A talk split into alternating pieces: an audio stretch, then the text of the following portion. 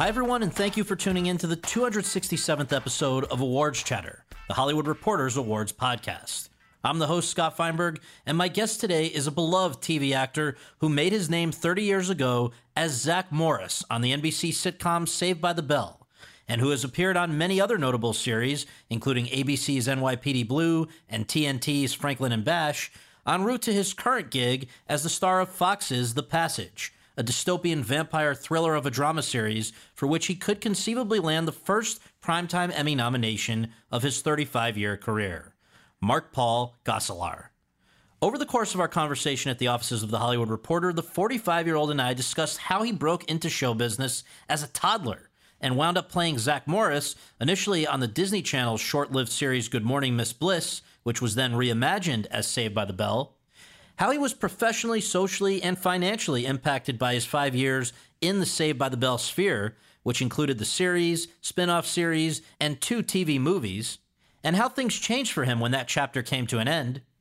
How he then emerged from child stardom, shed his momager, and reemerged as a constantly in demand adult actor, thanks in no small part to the late Steven Bochco, who was behind not only NYPD Blue, but also Commander in Chief and Raising the Bar, two other shows on which Gosselaar appeared. And why his last two shows, Fox's Pitch and Now the Passage, are among those of which he is proudest. So, without further ado, let's go to that conversation. Mark Paul, thank you so much for joining us. We have had over 250 guests on this podcast from Meryl Streep to Steven Spielberg, but I don't know if any have had the personal significance of this one. I feel like I grew up watching you, trying to be as cool as you, following your whole career, so I really appreciate it. We always begin with just some basics. Where were you born and raised, and what did your folks do for a living? Born and raised in Los Angeles in the Valley, Panorama City, which is close by Sun Valley, so deep valley. Yes. My parents are Dutch immigrants that traveled to the U.S. Uh, a few years before I was born. I'm one of four. My siblings were all born in Holland, and there's a big gap between them and myself. My next sibling is 11 years older than me. You guys, if what I read is correct, actually like grew up speaking Dutch. Dutch in the yeah. house, yeah. Yeah, so Dutch was uh, probably my first language in the house, obviously. And then, yeah, I went to school, uh, a little private school here in the Valley called Laurel Hall. And I was there for many years. And then I've been basically a LA kid my entire life. So you started in the public eye at a very early age. I mean, people think it was an early age to see you in Saved by the Bell, but it goes way back before that. Yeah. How did it start? Why did it start? Was it something you were choosing to pursue or you were encouraged to pursue, or how did it all get going?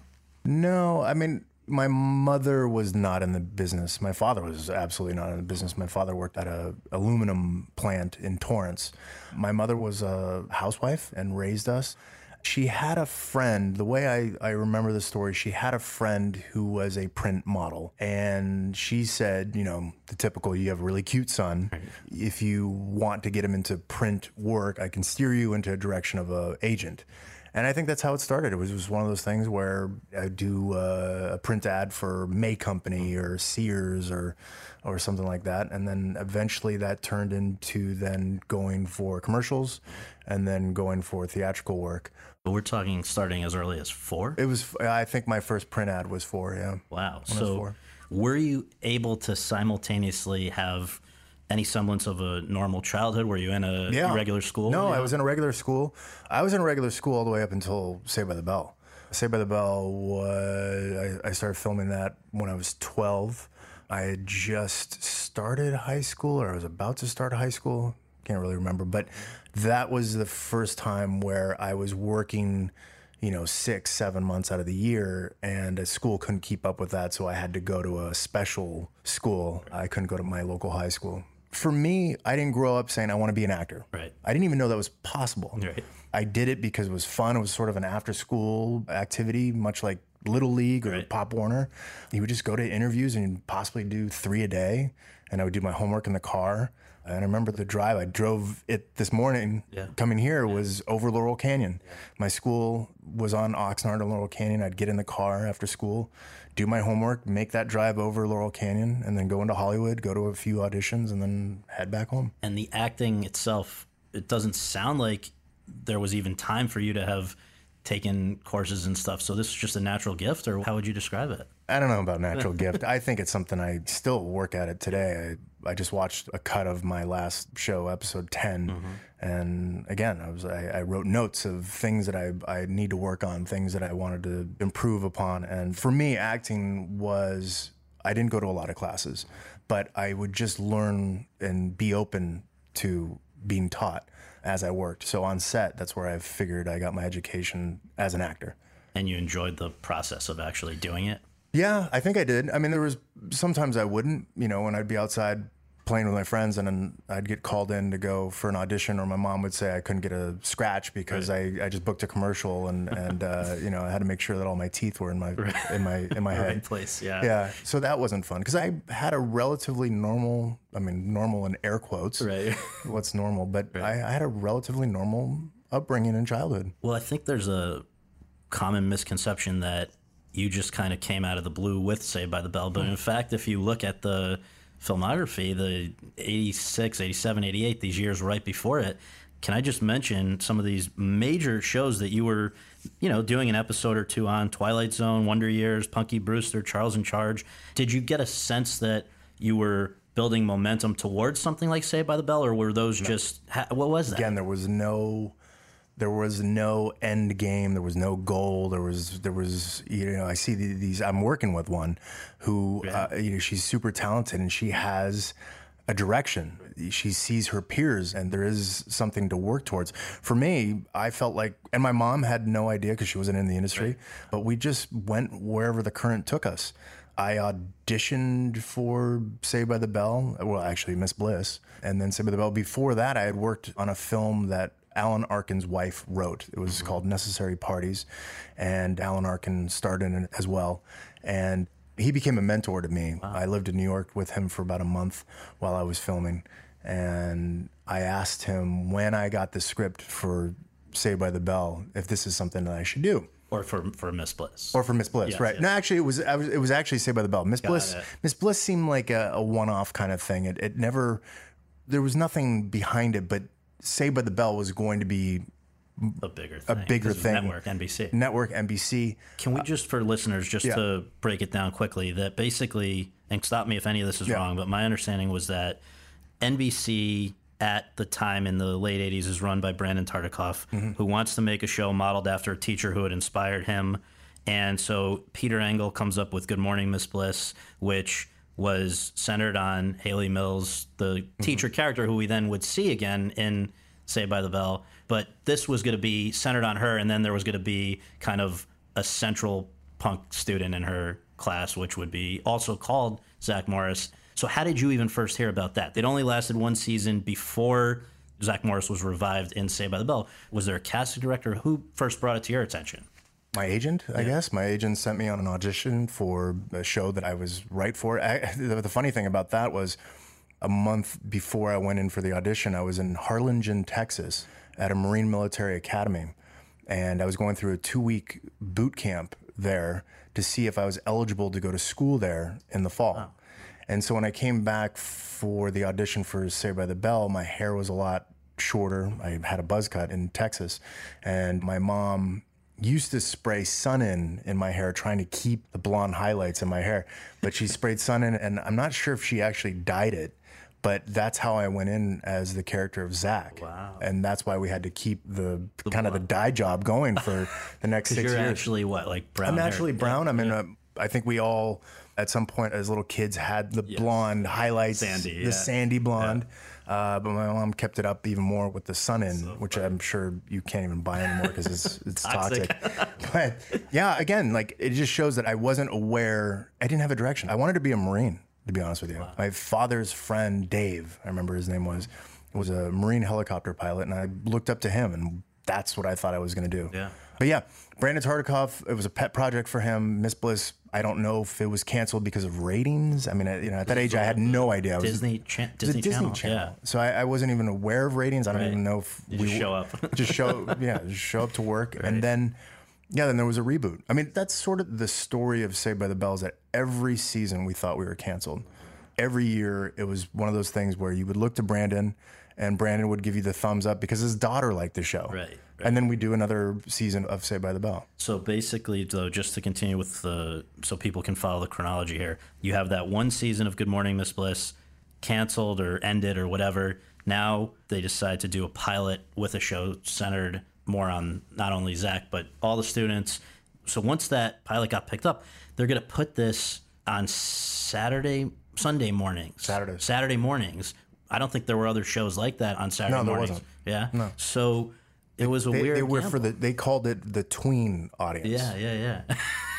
that was a term that was brought up. Yeah, that was the beginning of that. So once it went on the air in this unconventional time slot, I know you're saying season to season you weren't sure where it was going, but ends up 86 episodes over four, five seasons, depending on how you count the college years and whatever. But what was the reception out of the gate? Were people into it? Crickets. Crickets. Yeah, pretty much. You know, social media wasn't around, so Right. it's not. We didn't have a barometer of our success. It wasn't a show that. I mean, I was still going to regular high school. Right. After every season, so But did you get the sense when you now are not on set, when you're back among your peers and Nobody out in the cared. world, nobody, treated you differently? nobody. The only people that treated us differently is we were 16 and we were going to clubs. Right. How did that, what was that about? Well, because it's a you know you're on TV, Right, And so right. you could find yourself back in in those days, the Wild West. Right. You could find yourself at some of the bigger clubs. But you're saying throughout the run? throughout the run there was i mean we would do these mall tours and Yeah. maybe at that point you would realize how much the audience appreciated you know the show or i attribute that to the longevity of our shows because all six of us the cast Yeah. you know obviously mr belding dennis haskins uh, probably has a different story but it really grounded us and we were all from really good families Yep. and good kids and being on a show didn't change us It's amazing. That speaks well to all of you. Um, well, it speaks well to all of us, but also the fact that, like I said, there was no way for us to know how much impact the show had. and I, I mean, It I- might have changed us if we did know. right. And these days you would, right? Oh, Social yeah, media, absolutely. everything. Absolutely. I mean, I'm looking at my co-star Saniyya, who's Yeah, 12. yeah. She's on Twitter. She knows how much people appreciate her. Or conversely, not necessarily applicable to her, but when people want to be mean or whatever. That's there too. Yeah. Yeah. So you guys filmed in front of a live studio Yeah. audience each other, which itself is unusual for that kind of a show, I would guess, right? Mm-hmm. That in a way is I guess closer to theater than a lot of other TV because you've got to hit your beats and everything. Mm-hmm. Right. How did you like Miss that? Bliss wasn't in front of a, a live audience. Saved by the Bell was, yeah. Which is now for NBC, much bigger audience yeah. with a live studio audience. Yeah. And then my first scene for Saved by the Bell was talking to the camera. Right. Breaking the fourth wall. breaking the fourth wall, which I thought was super cool. So I think the way that it worked was Miss Bliss. I was trying to put the timeline together, but Miss Bliss was shot. Then I did the movie with Alan Arkin, Right. and then Saved by the Bell because I remember when I got the script for Saved by the Bell it was pretty much about this character Zack Morris. Yeah. And I asked Alan Arkin for his advice, and he says, "Don't do it." what was his You reason? know, I, he didn't give me a reason. Yeah. Uh, Looking back, I wonder if he maybe thought that I might have had a career in film a little bit more Mm-hmm. and tied myself to a sitcom, being known as one character. Yeah. That's the only thing I can think of. But I do remember him saying, "Don't do it," and I remember what my thought was was, "I'm doing it." Yeah. It was a character. When I read the first script, I thought, "This is Ferris Bueller." yeah. I loved that movie. I loved what Matthew Broderick did. I said, I'm going to play Ferris Bueller. This is awesome. Just so I a created. smartass. Yeah, I'm going to play a smartass. I mean, he's talking to the camera. right, right. Exactly what Ferris did. And so, yeah, there was a. I remember the the, the first night of filming in front of that audience and having to look at the camera and block out everything and just.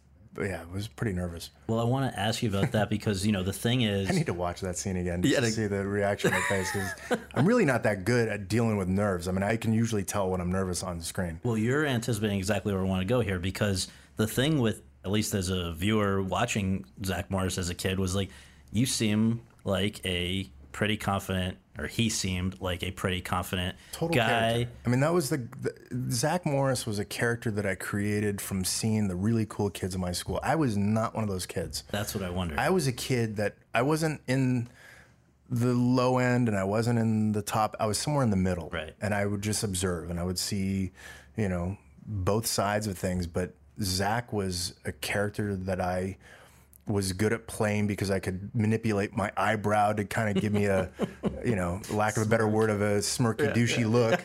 And the hair, you know, I did the hair and a, you know, And I uh, think the the uneven smile, right? The, uneven smile, a little smirk. I mean, I had all these little things that I could do to make me be that character, but that was, was not, not me.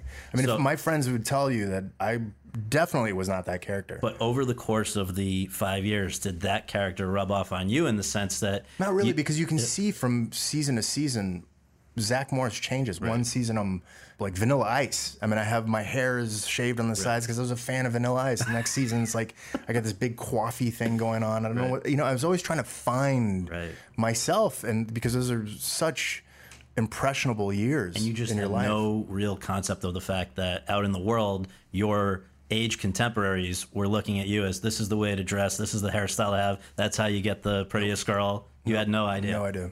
Wow. No idea. So while the show was happening, I guess it would be like nine months of the year each season, and then the rest of the time you can either I don't know have a go back have, to school. go back to school, right? Mm-hmm. So while it's happening though, over those years, what's the mood? Are you guys happy to be there with each other? Were you guys in terms of the the core six actually friends or more than friends? Like what was the if you could take us back to 1991 or whatever it would be any of those you know as this show is working but for you guys being there what was it like I think all of those, yeah, you could check every single one of those examples. Sometimes we loved each other and sometimes we hated each other. there were moments when Peter Engel had to sit us down and say, guys, we have to film a show here. Because sometimes we weren't talking to each other. because of Because romantic there'd romantic, entanglements yeah, entanglements, and and maybe you would piss off Tiffany, Right. And because Tiffany's friends with Mario, now Mario's not talking to me, Right. And then vice versa, something happened between Mario and I'm not talking to Mario. It, it just, it was a very small universe that we lived in Right. and we operated in. And sadly, the only one that was never really, it was always an outsider because he was three years younger than us was Dustin Diamond. who actually if i again if i have correct information so you're the first one cast obviously because you're coming over from good morning miss bliss and then i No, Dustin was, for if you're talking about Saved by the Bell, Dustin was also in Miss Bliss. Oh, he was. Okay, so then it was for for Miss Bliss. Bliss, though. You were the first one on board because what I read is that they would then have you read all the other people that were potential candidates to be on the show were reading with you, and you kind of went to bat for Dustin. Well, I don't remember reading with Dustin. It may have happened, Mm-hmm. but I remember because obviously I was 12 years old, so my memory is a little. I can't even remember what I did last week. Right, right. Um, but I remember sitting in the waiting room to go in to read, and I remember seeing Dustin, and I remember uh, go back a little bit further. I remember reading the script of uh, Miss Bliss and going, "How are they going to find this character? Right. This is a broad character." Even at a young age, I'm thinking they're going to have a hard time casting this character. And I walk in, I see Dustin, and I start talking with him like. He's the character. He's the geek. He's the guy. He's definitely going to get this job.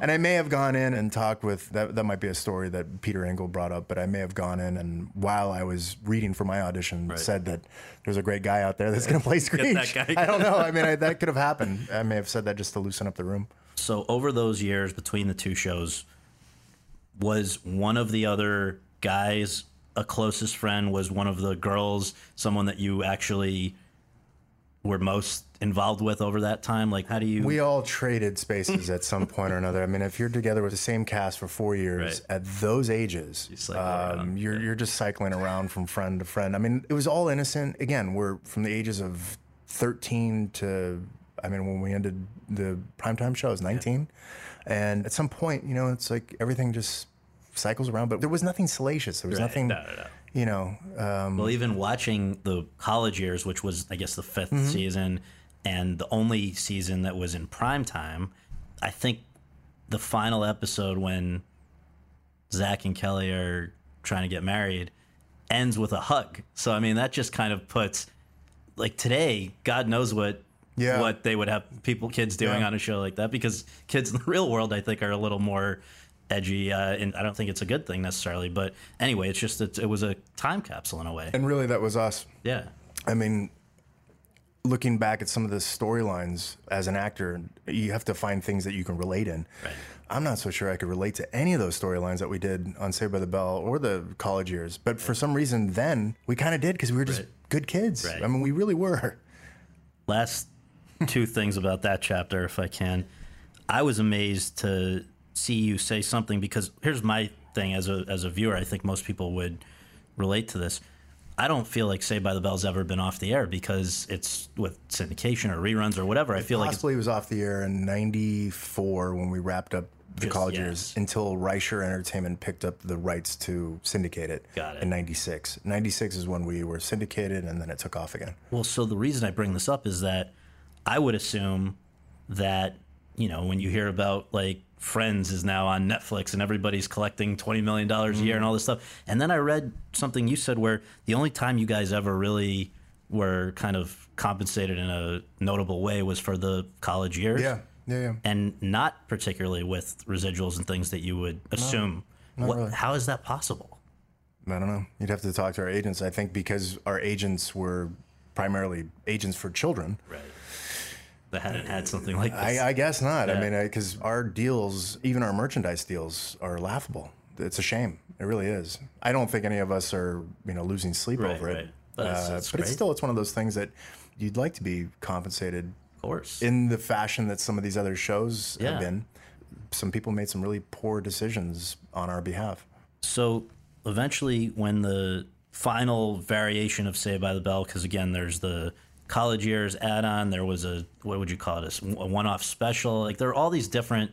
Oh, like the two-hour movies. Yeah, like the, one in Hawaii, the one in Palm Springs. So all of that, when it finally, I guess the final thing was the college years, right? Right. That ends. What was your mindset? Were you wanting to go right into other work? Was there interest in you for other work? What was the landscape at the time for Mark Paul? to take you back a little bit after the original Saved by the Bell ended, and we knew that that was it. We were done. Yeah. I wanted to play football, and so I was going to go to a local community college and try to redshirt. You're 19 at this Um, I point. was 18. 18. 18 at that point. I hadn't made a decision to become an actor. And then when we were approached to do the college years, I had to lose a lot of weight because I was ready to play football, which is why I was substantially bigger in the college years than I was from the last season of Right. Saved by the Bell. And then at that point, I sort of made a decision that, wow, and we were making primetime money now. Right, So right. from Saturday morning money to primetime money, there's a big jump It'll keep you in the game. it'll keep you in the game. At that point, I thought, huh, I could either have bad knees or I could make some money doing something that I actually love doing right. and felt I was decent at it. So after the college years, decided to become an actor, and then it was dry for a good two years after that. Why do you think? I was a character. I'd walk into a room and the first thing people would say is like, "Oh, you dyed your hair brown."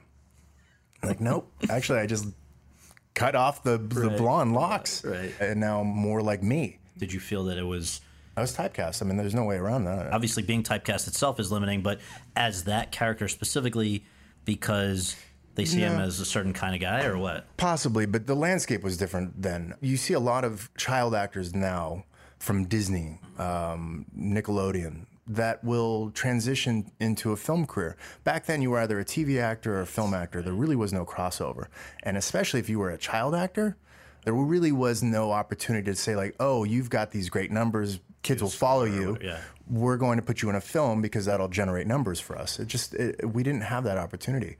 It happened a little bit later. And so we finished the college years in 1984.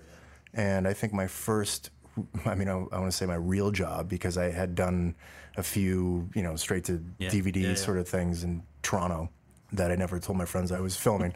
but I think my first real job was in 1996 when I did some TV movies for NBC. Right. And, And that was really the start of my career again, jumpstart of my career. in that dry period, how bleak was your outlook? Was there a point where you're saying, you know, maybe I should just give this up entirely and do something else? Or Yeah. Every once in a while, I would get those little nuggets mm-hmm. of, you know, the movie in Toronto or some guest starring role. And they would just sort of stoke that fire again for me to say, this is what I want to do. I see a future in this. But I've had that thought as recently as two years ago. After pitch or something? Uh, after pi- before pitch, Yeah. actually before pitch, I just thought I got to do something else. I got to get out of this business. what would you do? Good question. I contacted David Feige, who was the creator of Raising the Bar with Steven Bochco, and he wrote a book called Indefensible. He's a public defender for many years and taught at Seton Hall. And uh, I called him and I said, "Hi, Do you think I can pass the bar? And uh, would you help me? And he said, uh, Yeah, pull the trigger and I'll walk you through the path. And I just thought, you know, I was meeting with somebody who. Um, I went on a boys' trip and we went salmon fishing up in Oregon, and there was a family law attorney up there who was a stage actor. And he said he got tired of the business and then just went into law in his 40s, and he's a very successful family attorney. I thought that there, there's hope. Yeah, it doesn't sound You know, that I don't bad. have to. I don't You've have played to, a few lawyers. Yeah, exactly. It's, how hard could it be? Well, one thing that you said a moment ago that I thought was really interesting is that you made the decision to be an actor after the Saved by the Bell chapter, meaning that prior to that, it wasn't entirely your decision. And at least that's what I extrapolate from that. And so, what I want to ask you is things in this business, it's like a tale as old as time, going back to Shirley Temple, I think, get tricky when family and business mix. It's just the nature of the game. And my understanding from something, I don't know if you've talked about it that much, and I don't want to ask you to talk about things that you don't want to, but the one thing I wanted to follow up on was researching here. You told People magazine in 1996, quote, Parents get just as greedy as anybody else. We came from a very poor family, and then after making money, we got a little sidetracked, close quote. And it seemed like you had been represented essentially in the business by your mom, and I don't know, maybe your dad as well. And then as an adult, you're now a, you're able to be on your own. When did you become your own person, making your own decisions in this business? I think out of that quote you said, there's only one piece in there that isn't correct, and that was the fact that we were a poor family. Okay. Looking back at it, I go, we we're middle class. We're pretty good, you know. But. I, growing up, it felt the, Right. so in '96 I might have said that, but the rest of it is pretty true. Mm-hmm. I was represented by my mother as my manager until I was 19, and there came a point where I was surrounded by other actors, my peers, that had managers and agents, and it was a different level than what I had been brought up on. It was a very uncomfortable conversation that I had with my mother at that time, but I said to her, You're my manager, I'm paying you 10%, but you're not doing what my peers managers are doing. You're not setting up meetings with studios and meeting with, you know, writers and, and things like that. And my agent wasn't really doing that either. And that's where at 19 years old, I, I sort of made a decision to find better representation and cut that cord, which was a super difficult conversation and, and uh, uh, you know, who wants that in the family? But you know, it was rocky for a little bit, but then she understood. There's a fine line between being a manager and being a parent because you're driving your kids to set, you're taking them to auditions, but I don't know if that necessarily categorizes as a manager. But back in those days, that's what they they needed to get paid. We yeah, we hear about it. I mean, Macaulay Culkin and all these. Uh, we all cars, sort of yeah. grew up in that in that same time, Yeah. that same era where the parents were managers. And I keep going back as I'm working with a 12 year old now. Right. Currently, her parents are her parents, Mm-hmm. and she has a manager and she has an agent. It's, it's great. because that way the parent can full time focus on what being That's nurturing be. and yeah, That's the way it should be. But also, I don't think a parent should be compensated for just being a parent. Right. I mean, if you don't want to drive your kids, hire somebody to drive your Right. kids. Don't have a kid. You know, you, you- there, there's other ways now. Of course. I don't think you need 10% to sit on set to basically chaperone your, your son or daughter. Right. That doesn't warrant a 10% commission. no. Well, so as you, I think that's a But that's but that that's a conversation I had to have at the age of 19. I look back and I don't think it was because my mother maliciously or directly was trying to, you know, commission her son. Yeah. It's just that's the way things were done. It's not any different than the rest of the cast or the other, you know, kids my peers at that time. if it's not too personal to ask, were you guys able to get beyond that and be No, cool? Yeah, yeah, yeah, yeah, yeah. So now, as an adult in this business, it's a whole different ballgame, as you've alluded to. And you said, I think around '96, things started going again with the adult career, or started going for the first time as an adult career. Well, a young adult. I mean, I Young was still adult, right. playing at that time. It was '96. I had gotten married in '96. I was 22 years old, Right. and married for the first time at '96. And my first role back was with Candace Cameron Bure, and I played a college student that was a rapist. Big stretch. I went from playing uh, you know, Zack Morris to all of a Zack is a sudden a rapist. rapist. Yeah. Uh, Well, it seems though like maybe the most important turning point in the career as an adult would have been when you wound up on NYPD Blue Yeah. in 2001, joining in the ninth season as John Clark Jr., the son of Sipowicz's old nemesis, now his new partner. And it must have felt like a huge deal to have a major part on a major, really groundbreaking show. And I guess the key here, and for years thereafter, would have been Steven Bochco, who co created that show, produced it, and became a big believer in and champion of yours. Mm-hmm. How did you two first meet, and why do you think he took such a liking to you? I can answer the last part rather quickly. I don't know why he took a liking to me. I went in and auditioned for Philly, which was Kim Delaney's show that he created for her after she was done with NYPD Blue. So I went in for a role, and I remember I got a call as I was going in saying they've just offered it to Tom Everett Scott. Tom Everett Scott got the role. Do you still want to go in? And I was like, oh man, I'd worked with Tom. Right. We we'd done Dead Man on Campus, I believe, in '98, and I thought, you know, we're not alike. We're we're totally not alike. I'm going to go in anyway because I'm going to do something different than what they can offer Tom. And they gave him a straight up offer, and I thought, and it, for me too, I was thinking, why would they give Tom an offer? Right. Why didn't they give me an offer? Right, um, right. But he had just come off of Dead Man on Campus and that thing you do, so he had he had a lot of heat behind him. But I went in anyway. I thought, you know, I'm, I'm here. I've worked on the material. I'm just going to go in and I did my thing. And I really didn't know who Steven Bochco was. I wasn't a viewer of NYPD Blue. And I remember this silver haired guy sitting there with jeans and a sweater and tennis shoes, stands up after I'm done and extends his hand and he goes, You're really good. And I thought, oh, thank you. You know, that's my send off. And he goes, no, I'd really like to work with you in the future. And I thought, okay, you know, he's just sweet talking me, but I didn't get this role. Right, Got it. right. I know that Tom has it. And he said something that was interesting before I left. He goes, I know it's pilot season. Um, let me know if you get anything. And so I made that call again to my manager directly after the meeting with Steven, and I gave him, you know, the info. And we were trying feverishly to get on any sort of pilot at that season because we thought that Steven might have something for me. Right.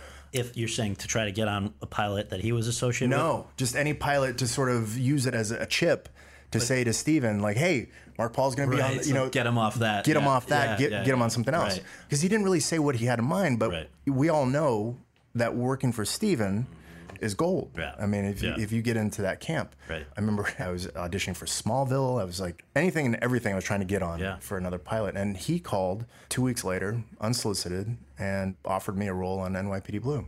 Which probably would have been more exciting than anything. What did you originally go in for again with him? Philly. No disrespect to Philly, but I would think NYPD no. Blue is here- probably a cooler. Yeah, but here's the thing. He didn't say what I was playing on NYPD Blue. Oh. He, he oh. just called and said, How would Mark Paul like to be on NYPD Blue? And of course, we all said, uh, duh, you know, uh, sign us up. And you didn't Not realize. knowing what the character was. So I'm thinking, what did he see in the room that I could play? right. I guess I'm just going to play a beat cop or something, Right, or maybe, you know, sort of guest star in a few things here and there. And then he let some time go by and then said, I'm going to make him Sipowicz's partner. Rick Schroder is leaving. So it happened first where he gave me the role, Right. And then Rick leaves, and then he bumps me to playing. Now he may have thought that he was going to do that all along, but he didn't. that um, worked out pretty well. he, he wasn't upfront with it with us in the beginning. And so me thinking, oh my God, I've just been offered a role as a New York detective, right, LA kid. right, How's this going to work? right. What did he see in the room that I did that now I'm going to play Sipowicz's partner? It made no sense to me. So what did you do to get ready? I worked with Bill Clark, who was a technical advisor the first season of NYPD Blue, and then slowly worked his way up to executive producer and created a lot of the story content for NYPD Blue. Was 25 years as a detective. We used a lot of his stories. Milch and Bill Clark were hand in hand, and uh, worked with Bill for about a month in New York, and just Right, right in the deep end. yeah, right into the deep end. So that was, I think, for the final four, Yeah, four seasons of NYPD Blue, seventy six episodes. We only thought it was going to go one year Really? because it was. I had come on after the ninth season, and everyone thought that It's winding down. it's winding down. yeah.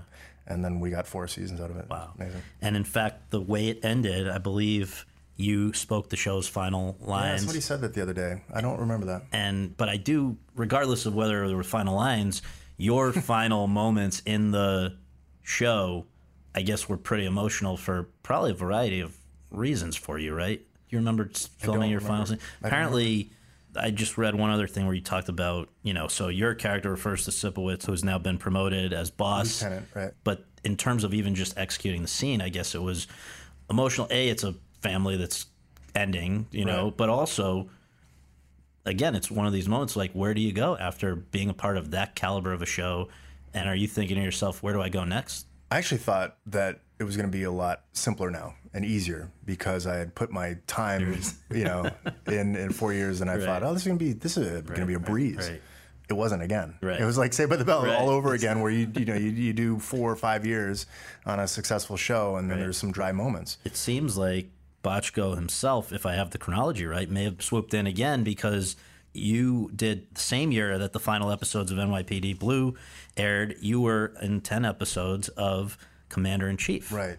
Which is Right, he Bochco. did swoop in in that because that was Rod Lurie's Rod Lurie, uh, yeah. show, and then there was a issue with him and ABC, and then Bochco comes on. what was it? It was Rod Clash with ABC?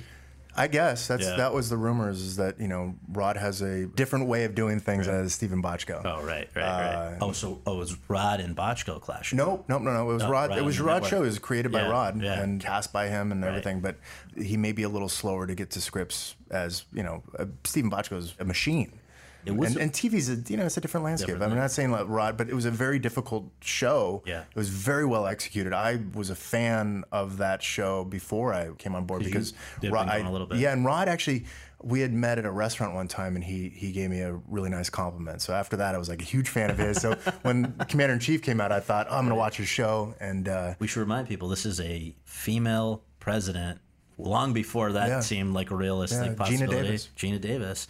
And Donald uh, Sutherland, Don, well, that's who I want to come another to another next. people, some more people that I got to learn from. And, and We'll uh, talk about because there was one story regarding Donald Sutherland on that show that I mean, again, we're talking only ten episodes, but he made an impression on you. no ten episodes for me. Right, that's what I mean Right, for right, you. yeah, yeah. But like in that relatively short time on the show for you, you had a at least one experience with Sutherland that I think made a big impression, right? He's an imposing figure. Right. I mean, he's he's what six foot four or something like that, and he would wear this big parka on set, which made him look even bigger. Right. It'd be 100 degrees outside. He'd, he'd still wear these parkas, and he had his own little trailer land, and he had these two Jack Russell Terriers that would sort of guard it, and he had this assistant guy. He was just a character. I Yeah, love yeah. characters, but he could rub people the wrong way. You were not allowed to smoke anywhere near his set.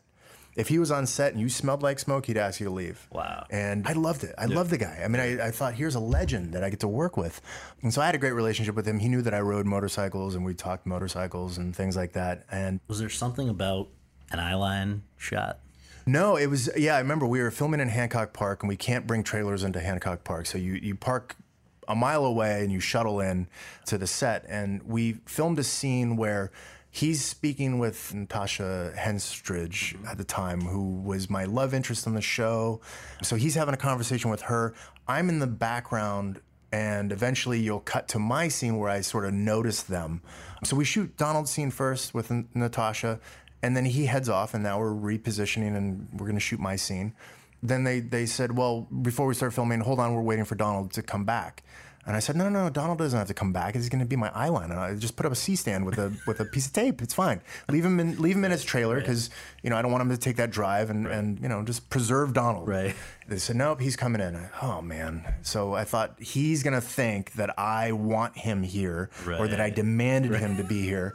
so he comes on set and I, s- Mr. Sutherland.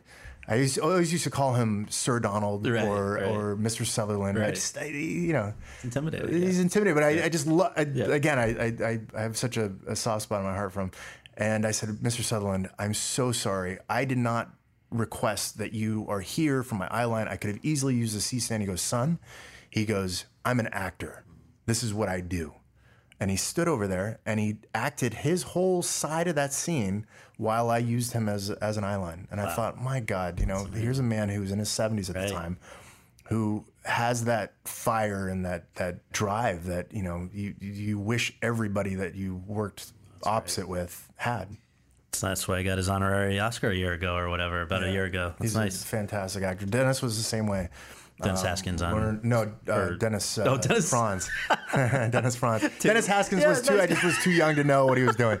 Somebody had said, "You're now Dennis's age when Right. you were when you were filming." I'm now Dennis's age when we were filming Saved by the Bell. You are now, look, just so people know, this is Mr. Yeah, Belding. Mr. Belding. I'm now his age when we were filming. Say I think you've got a little more hair still, though. A little bit, little a little bit. more hair. But So- yeah, I, I, I learned. I, I just that's how I've learned. I just yeah. learn from these these actors, and you learn what to do and what not to do. Yeah. Still goes on to this day.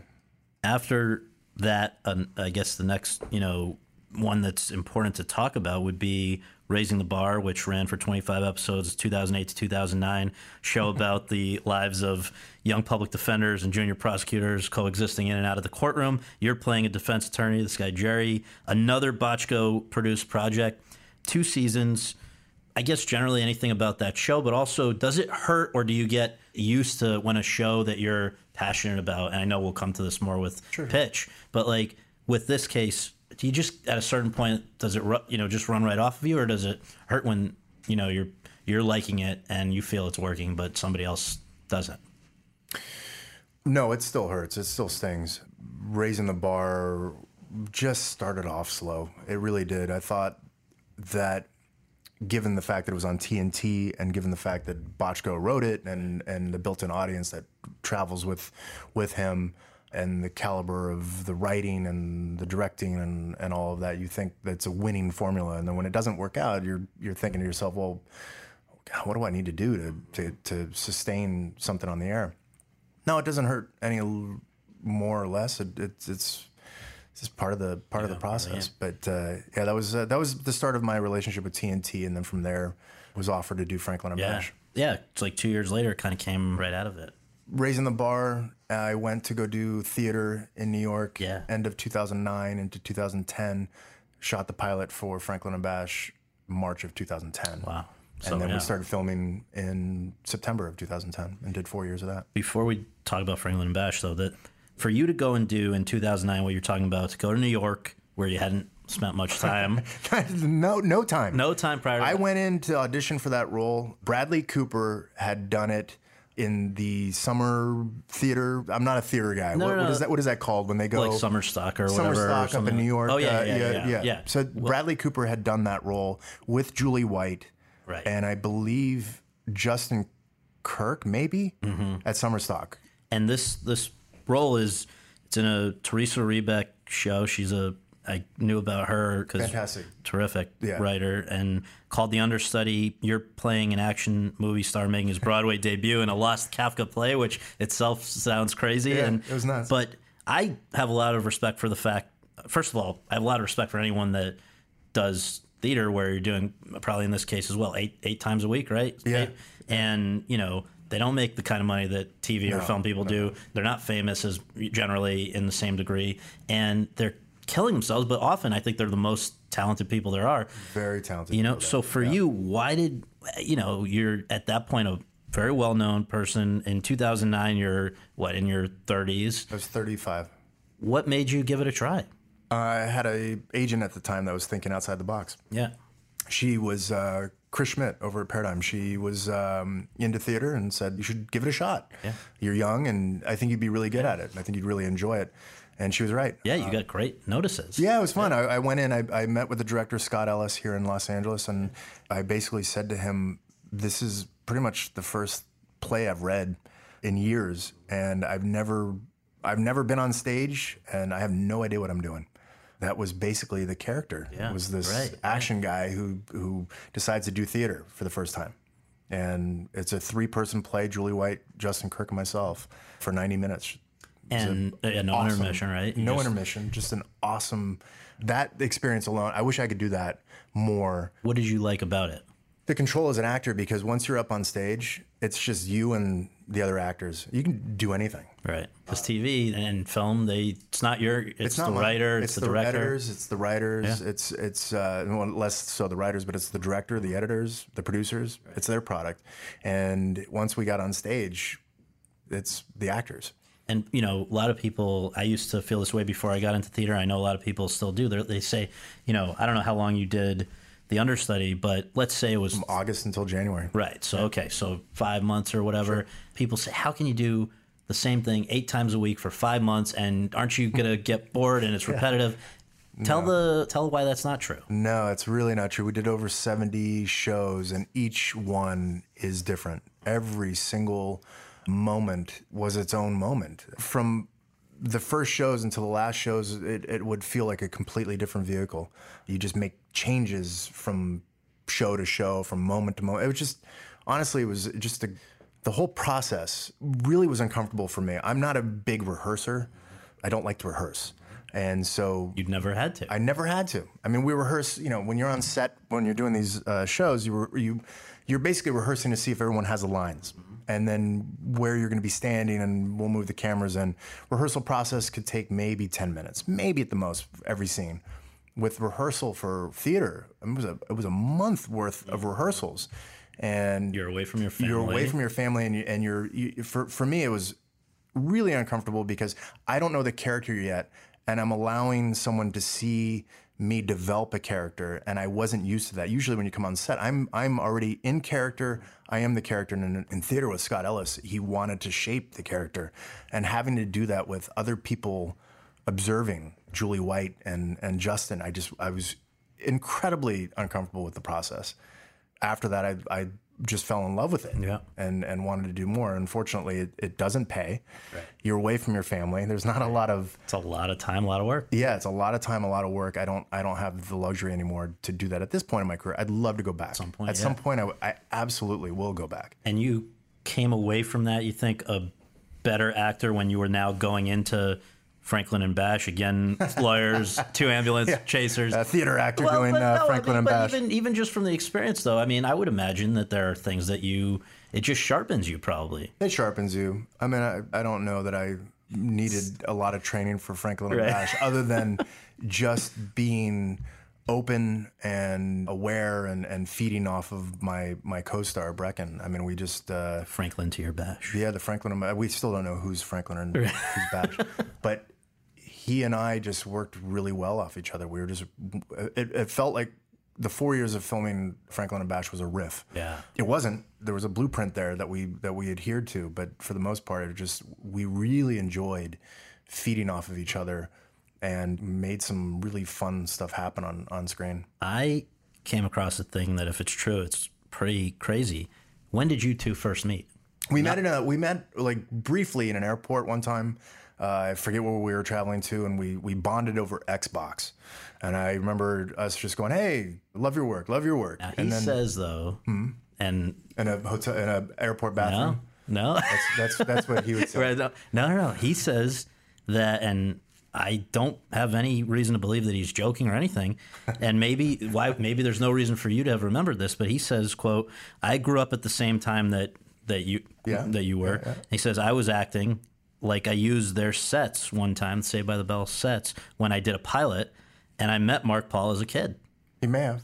He may have. But you know, I'm sure it meant more to him than yeah. you at that time. Yeah, no, I wouldn't. I wouldn't. But that's kind of he may have. interesting. Yeah.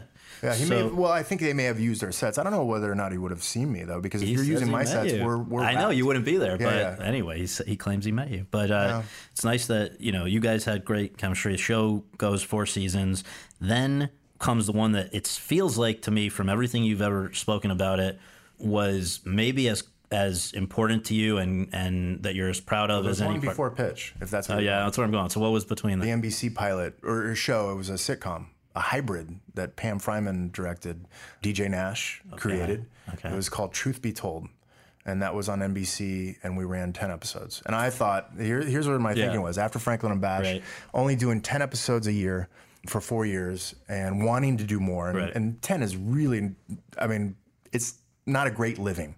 It's a living. Because they pay by the episode or they what? pay by the episode. You're you're maybe working four months a year. Right. You're now tied to the show Right. for the remainder of the year. There's not much you can do. You could possibly do like a three episode arc on something. You can do a film. Because how many episodes were you Good doing with doing Saved by the. Bell? I mean, good luck doing a film though. You know, being in on, on cable exact- and, right. and and you know, they're not making those types of films No, anymore. It's right. either big films or Right. big actors are doing small films. but like when you were on NBC doing Saved by the Bell, what was it like thirty something episodes? no, we did 22 a year. 22. 22 okay. or 21. So now it's just a just a point of reference. So this Yeah. so now, now you're we're doing 10, episodes. I, I I had done 10 episodes of television since Raising the Bar. I think Raising Right. the Bar, we did 10 the first, 15 the second. Yeah. Uh, oh, before that was Commander in Chief. I only did ten episodes. Right. yeah, yeah, So. I've, I've only been doing ten episodes of television nice for life. for Yeah. Well, it's, it's, it's not, uh, you know, financially, it's Right. not No, a great no, no, model to follow. You have four kids. I have four right? kids, so it's not a great model to follow. So my thinking after Franklin and Bash of doing ten episodes for the last six years, possibly longer, is I'm going to get on a sitcom, and I want that 22. Uh, I'm going to go, you know, on a, on a, Big Bang on a Theory. yeah, Big Bang Theory, man. Big Bang, How I Met Right. Your Mother. Right. I'm thinking this is the life. I am going to retire. I've Right. been in this business way too long, so I I get a sitcom on the air, Right. and uh, we do ten. Right. and it Oh gets my canceled. God. Then after that, I uh, I auditioned for Pitch. So Pitch is co-created by Dan Fogelman and debuted at almost the exact same time as another little show he created called This Is Us. Well, the story is that he created both for 20th. Oh. And Fox passed on This Is Us, not thinking that it was part of their model. So they picked up Pitch, and This Is Us went to NBC. That's pretty bad. Well, I mean, it's still owned by 20th. Right. You know, so it's not that okay, big. They'll be yeah, okay, yeah, yeah. but it's not on Fox. And I, who knows? Maybe not. Have, it might not have worked the- as well. each network has their you know, each yeah has their brand, and, and This Is Us fits on that brand. So pitch, you're playing Mike Lawson, professional baseball catcher at the end of his career, catching a female pitcher, right, at this Right. point. And sort of tell you the story about the audition. Sorry to cut you off. Is that Kevin Falls Yeah. is the co-executive producer along with Dan Fogelman. Kevin Falls was the executive producer for and creator of Franklin and Bash. And so I read this script and I thought I could play this character. Plus, I have an in. I'm gonna I'm gonna Right, right, call Kevin. right. I know he's working on this, so I call Kevin. I say, uh, "What are my chances? What can you do for me?" He's like, "I ain't gonna do anything for you." He's like, "You're gonna come in here and read for Dan. Dan wants everybody to read." I go, "Okay." Yep. You know, it's like actors generally don't like to read, but for that, I was willing to read because it wasn't a character that you have seen me play before. And then I went in and, and read. why is it that that character ended up meaning so much to you? You really made it your own. And, and then again, what's it like when probably more so than ever you're invested in something that then gets the rug pulled out from under it? It's not necessarily that character, it's who I was working with and the environment that I was allowed to work in. It's similar in a way to NYPD Blue, that particular environment. It's a safe environment, it's a creative environment. You're working with people that you really want to work with. Franklin and Bash, same thing. Working alongside people that I, I every day, you know, you're working with them for 16 hours a day. I loved being in the same room with these people creatively, personally, and same with Pitch. Pitch, I'm working again with Kevin Falls. Dan is an amazing human being and writer. The the the material that we were getting every single episode was was some of the the, the best I'd I'd been given. The actors, Kylie Bunbury, Mark Consuelos, Mo McRae, Ali Larter. I mean, these were just really good people to be in the room with. Pitch was tough because, and I told Dan, I said, you really fucked it up for me because arguably some of the best material. And when you saw the finished product, I was so proud of the finished product. I thought that that was the winning formula. I thought that that was it. I'm, I'm going to be on this show until I retire. Mm-hmm. And then for it to not go, It was um, one. I, I said, the reason why you fucked me up is because you had all the elements there. And if that didn't go, Right. what are, what are my chances for getting something else to go? Why do you think it didn't go? I feel that it was the at the wrong wrong wrong time. I don't know if it was a wrong place, but it was a wrong time. It just was in a you know, it was a political environment at that time. Hillary Clinton was up against Donald Trump, Right. and people thought it was politically motivated, that it was a vehicle for Hillary in some way. Could it be reincarnated? Sure, I You would be in. You'd be down. I think all of us would be in. I, I know that I would be. We talk about it all the time. Kylie, myself, Kevin. Yeah. I've talked with Dan. yeah. We'd all step up to the plate. Yes, good good metaphor for that. All right, this brings us to the main course because I think was that the beginning of your relationship with Fox, right? Yes. And is that purely coincidental, or did that have a direct lead into the passage? I had a direct lead in. How did that work? So Pitch was 20th Century Studio Yep. on Fox. At the time that I was filming Pitch, I had sold a show with Breckin Meyer. Oh yeah, you guys started. Uh, We, we just I had an idea and I, I, I wanted Breckin to write it and we ended up selling it to ABC, ABC Studios and ABC, and then 20th gave me a development deal out of that. And so I had a really good relationship with 20th. And then while we were waiting for the outcome of pitch, the passage was sort of laying around. I knew about it because I was asking 20th some of their projects that they're currently working on. What direction can I go in in terms of things that I'm creating? And so I read the passage and saw that I potentially could be that character. And we should just say for listeners, if they haven't yet discovered it, Brad Wolgast is a distinguished military vet who is now working for the government to deliver to people who he doesn't really necessarily at first know what they're doing, but deliver people to them. Is that without spoiling it? Is that a fair way to? You're not really spoiling anything. The, the, I mean, the I've show, seen it. I'm just yeah, trying I know. It- it's so crazy because the show, it. like, how, how do you condense the show? It's based on a trilogy of books Right. written by Justin Cronin.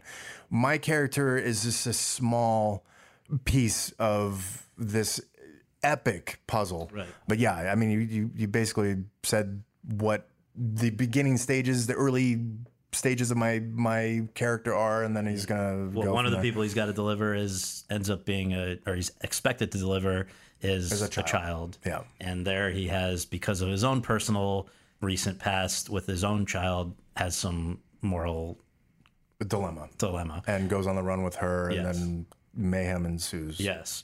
I understand that there was this long period where you're hoping it's going to go, you're expecting it's going to go. the It's like- longest process for a TV show. why? What is this? This never happens. For anyone who's not familiar with how television works, there's a long development process, but once an actors and all, you know the actors and the directors are on board, it's go time. Basically, you film a pilot, and if the pilot's good and the network likes it, you get it on either the fall or mid-season. And so, 2017, we film a pilot for mid-season. This is going to be a mid-season show. We film a pilot, I believe, in June of 2017. Everything is is positive about the process. Uh, I, th- I think the the studio and the network were happy about the dailies that were coming in, and I'm thinking, okay, we're going to go into production in September in Atlanta, and it just kept getting pushed. And by November, we were looking at possibly, you know, it was going to go into production in January, February of the of the next year in 2018, and then I hear that they're going to reshoot the pilot. And which is so unheard of in television. If, Yeah. if if you have to reshoot a pilot, there's something really wrong, And it's expensive. and it's expensive. And so we've reshot parts of the pilot. Did you have the same child co-star? Because she would have probably Yeah, I know that's the thing it. too. We we did. We had did? Saniyya. We had, we, and I can we can kind of notice. Yeah. her. she's basically a different person. Yeah, and- because she was what eleven or so. She was 11 and then she was 12 when we filmed the second one. But we made some changes. We simplified the script a little bit to just focus on Project Noah, which is the, the secret government facility that has been tasked with trying to find a cure for infectious diseases. So we focused primarily on that because the original script showed the future. It was bookended by the future. The, the tale basically spans a thousand years. Yeah. And so we're our first season pri- focuses primarily on the first few months of how these scientists started the end of the world. But yeah, we, we reshot that second pilot in 2018 and then went into production the summer of 2018. So it was almost a full It's crazy. full year before. Was there ever any point at that during that period when you're saying to yourself, "I like this. I'm optimistic about it, but like I have to move on with my life"? Yeah, I mean, uh, yeah, she's not getting any younger, Right. uh, Saniyya, and I'm not getting any younger. Thankfully, I have a development deal over at 20, Right. so I was able to continue to create. My projects were going in the right direction, so I could focus on them. I was able actually, Fox allowed me to work on a show called Nobodies with some really f- talented, funny people, and I, I, I got to do 12 episodes of that because generally you're only allowed to do three episodes Of, of another show. Yeah. And so they let me do 12. Wow. And so I made a little bit of money there and was making money off my development deal Yeah. and was sitting tight hoping that this would go, but this was a this was a big gamble on Wow. everybody's part. But the, the, the the whole development process took Matt Reeves and Ridley Scott and everyone involved I, th- I, I believe 8 years to get to this point. Although we have to say, I mean, like the they don't call them vampires on your show, but the whole concept of vampires and genre, it's never been like hotter, right? I mean, it's a it's, it's the it, there is a great interest in it that probably makes it worth sticking it out for something like that. Yeah, right? which is one of the reasons I, I wanted to sign on to begin with. It was a great story that had a lot of heart that was surrounded by this genre. I had never been a part of a genre, and I thought this would be a good opportunity to to to do that, but also to have that heart that Liz Heldens brings to her projects. Well, yeah, I mean, for all the blood sucking and other things that may occur, the the heart of the show is still this almost parental relationship, between you and Saniyya. And you know, famously, everyone's always been told since W.C. Fields, don't work with children or animals, and Yes. yet. Somebody said that I came up with that. And I, I, recently, they're like, "So you came up with uh, don't work with children and, and animals?" I said, "No, actually, WC. Fields. It's been around. Take it easy." Right. But I do, I do agree with that. Yeah. Well, generally, it would seem to be true. It's going to complicate matters. It does. But she's great, and your chemistry is great. Yeah. Is that just there or not there, or do you were you able to cultivate that in some way? I think we cultivated it. I had to gain her trust, which we used. On Did the- she know who you are? Was she intimidated No, by she, she not at all. Uh, there's a funny story that she had no idea. We were sitting in a car about to film a very emotional scene, and, and we had some time, just her and I, sitting in the car while they're setting up.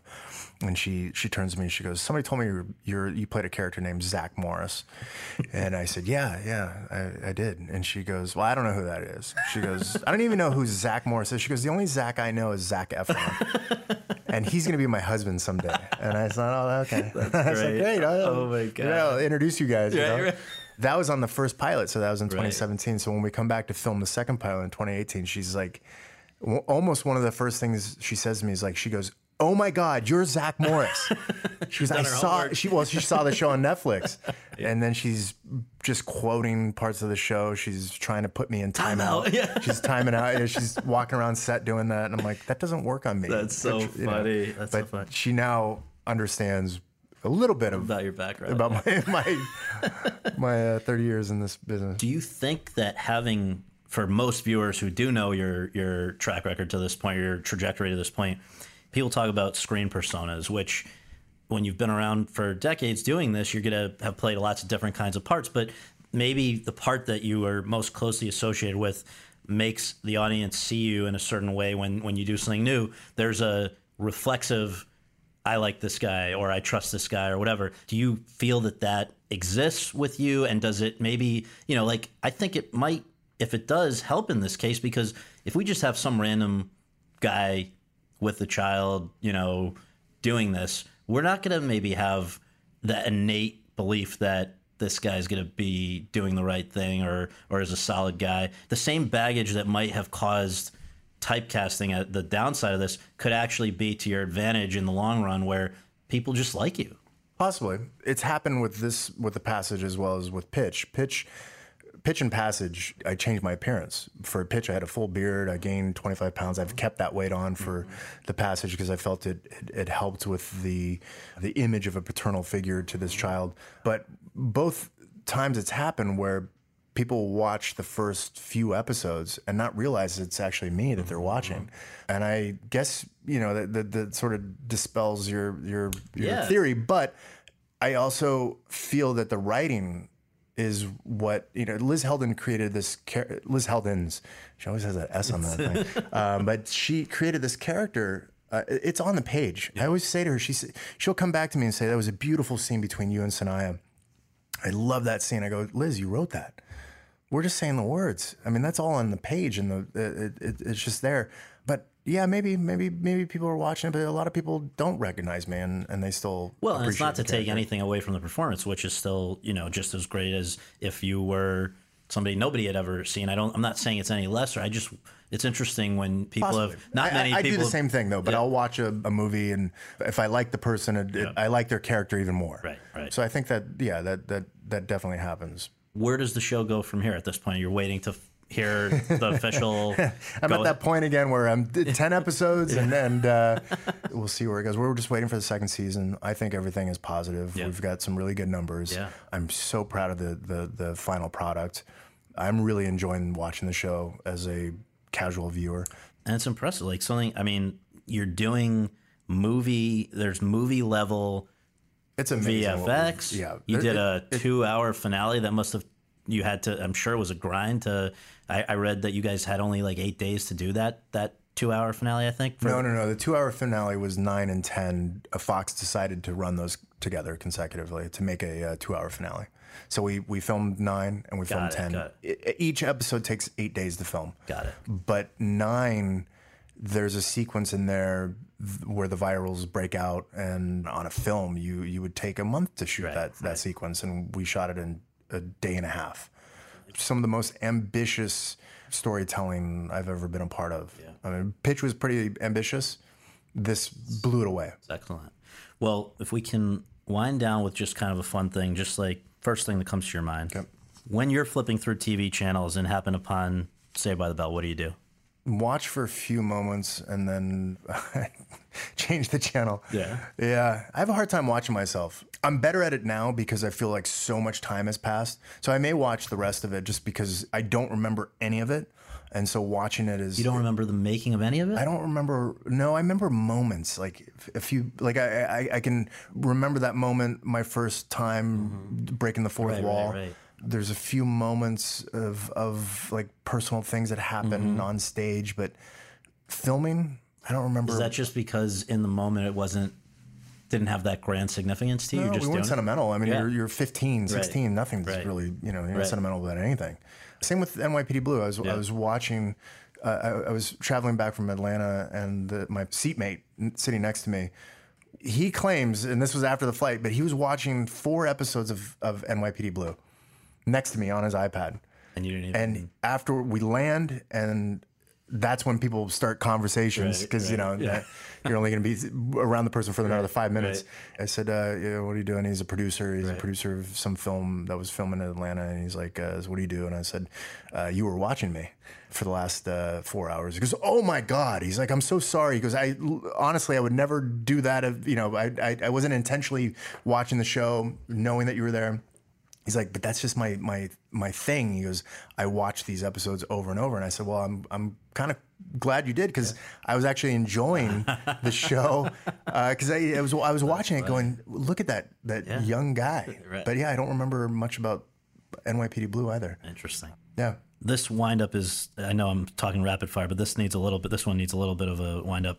Nostalgia for the 80s and 90s is rampant these days. We've seen reunions and reboots of everything from Roseanne to The Karate Kid. Several of you guys from Saved by the Bell did the Tonight Show with Jimmy Fallon a few years ago. It nearly broke the internet. I think 39 million views on YouTube. Then they've started this Saved by the Bell pop up restaurant. Went from Chicago to West Hollywood, and that became a phenomenon. Even I think an off Broadway show. The point is, to what do you attribute the enduring popularity of of that particular show? That's the question, isn't it? I, I have no idea. I'm okay. I mean, me personally, I'm okay with never seeing a reboot ever again. I, I, I like original content. I really appreciate what Cobra Kai has done. I appreciate what Roseanne's done, what uh, Fuller House has done. It's great. 90210 now is is uh, heard uh, for for Fox, but I'm okay with never seeing a reboot ever again. I don't think I don't have this this you know drive to want to see shows that I that I like. I was a huge fan of A Team. I was a huge fan of Magnum PI. I, I don't need to see these reboots, me personally. So I don't know what, what the, the desire is to have these these reboots. Are there I- I any circumstances where they could rope you into doing one? Oh, absolutely. I mean, uh, they, they, if it was a good product that we I, I felt wouldn't tarnish the original uh, product, then yeah, I'm I'm open to hearing anything.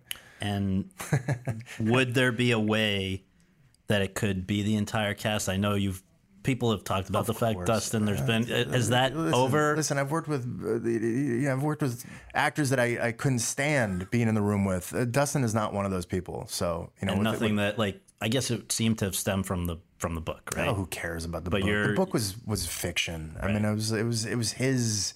I don't know what it going was. Going through something, but I don't know what it was, and it was it was it was. But just because I know people were surprised, I I forget if it was on Andy Cohen or something recently when they heard it had been 25 years since you guys had had spoken. but that's that's normal. How, when was the last time I spoke to another castmate on on Lark. another project? you know, I Okay, I did. see. uh, you know, last time I spoke to Jacinda Barrett when I did uh, Right, right. a show called DC or, or Gabriel Olds. Uh, you know, we just So as actors we just don't talk to. You know, it's not something that If he walked in here right now, you guys would be okay. You'd be okay. Hey, what's going on, man? Yeah. You know, I mean, will we go grab a beer afterwards?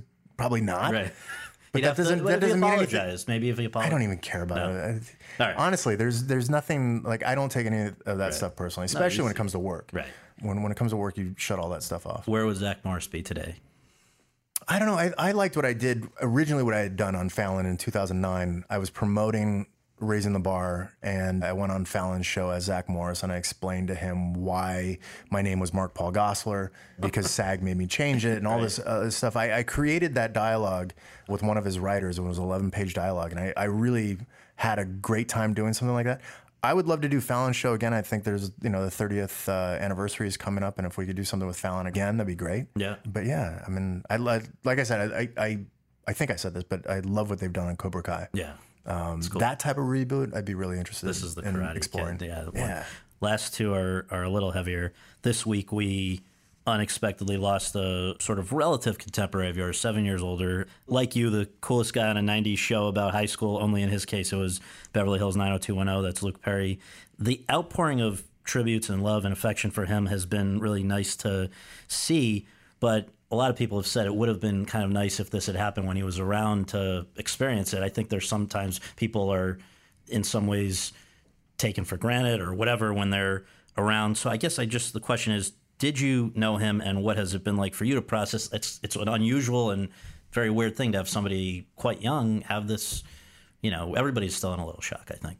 Yeah, I knew Luke. We actually worked together on on uh, John from Cincinnati for David Milch, and uh, we had a scene. I uh, really don't remember that scene, but I just saw a picture of us working together. Growing up, sort of in the industry, him being on 90210 and Saved by the Bell at the same time, we were filming at the same time. There's a lot of crossovers. I always had a great interaction with him. But more than that, I, I don't, I don't, I don't have any stories or anecdotes. I but, mean, it's but I, to, to to hear about a guy 52 years old, children, you know, fiance, and and everything that that was sort of left behind. I mean, it's it's it's, It's terrible. it's terrible. I'm I'm 45 now, and to think, my God, he was only seven years older than me, and he went through this. It's just it it, it was shocking. I feel terrible for for the people in, in his life. Yeah. Last question. What in, you know, it's now what, 34, 35 years in in this business. What are you proudest of and where do you think you would be today if let's say just since the probably, you know, the first major break in a way would be Saved by the Bell. If that had not happened 35 30 plus years later, where would where would you be today? If Saved by the Bell hadn't happened, I still think I would I would have been in this business. I don't know to what capacity or or in what direction, but I, I, I would have been in this business. There was a lot of my peers at that time that are still in this business that are doing well. I still feel like a rookie. I, I really do. I, I, I look at my career. I look at my resume. If I'll, you know happen to glance at an IMDb thing and go down that rabbit hole, and I look at it and I go, I have so much more to accomplish. I have so much more that I want to do. I, I haven't done everything that I want to do. I'm I'm I'm still learning. I'm still open to it. I, I still enjoy the process. It hasn't broken me yet. There's been many, many times Close where calls. it's been very close calls. Uh, possibly if passage doesn't go, well, you know, we could have a different conversation. Uh, no, I'll be fine. But yeah, it's it's. Uh, I'm still enjoying the the process. I, I've always felt this way: is that the the business doesn't define me, but I, I like being a part of it. I, I like doing my work, coming in, creating, working with some great people, and then going back to my life as as a as a family man, a husband, a father. Yeah, but I, I, I there's still so much left that I I feel I have yet to accomplish. It's been it's really been a treat to follow the first 30 plus years and I look forward to the next long. one. When I look so- back, I have 30 years is a long time, but I, I, I, I, I still feel, I still feel fresh. Still feel like I be put in. It's- you know, you- you do sitting on the great bench and ready to go in. Well, thank you for doing this. I really appreciate it. Appreciate it.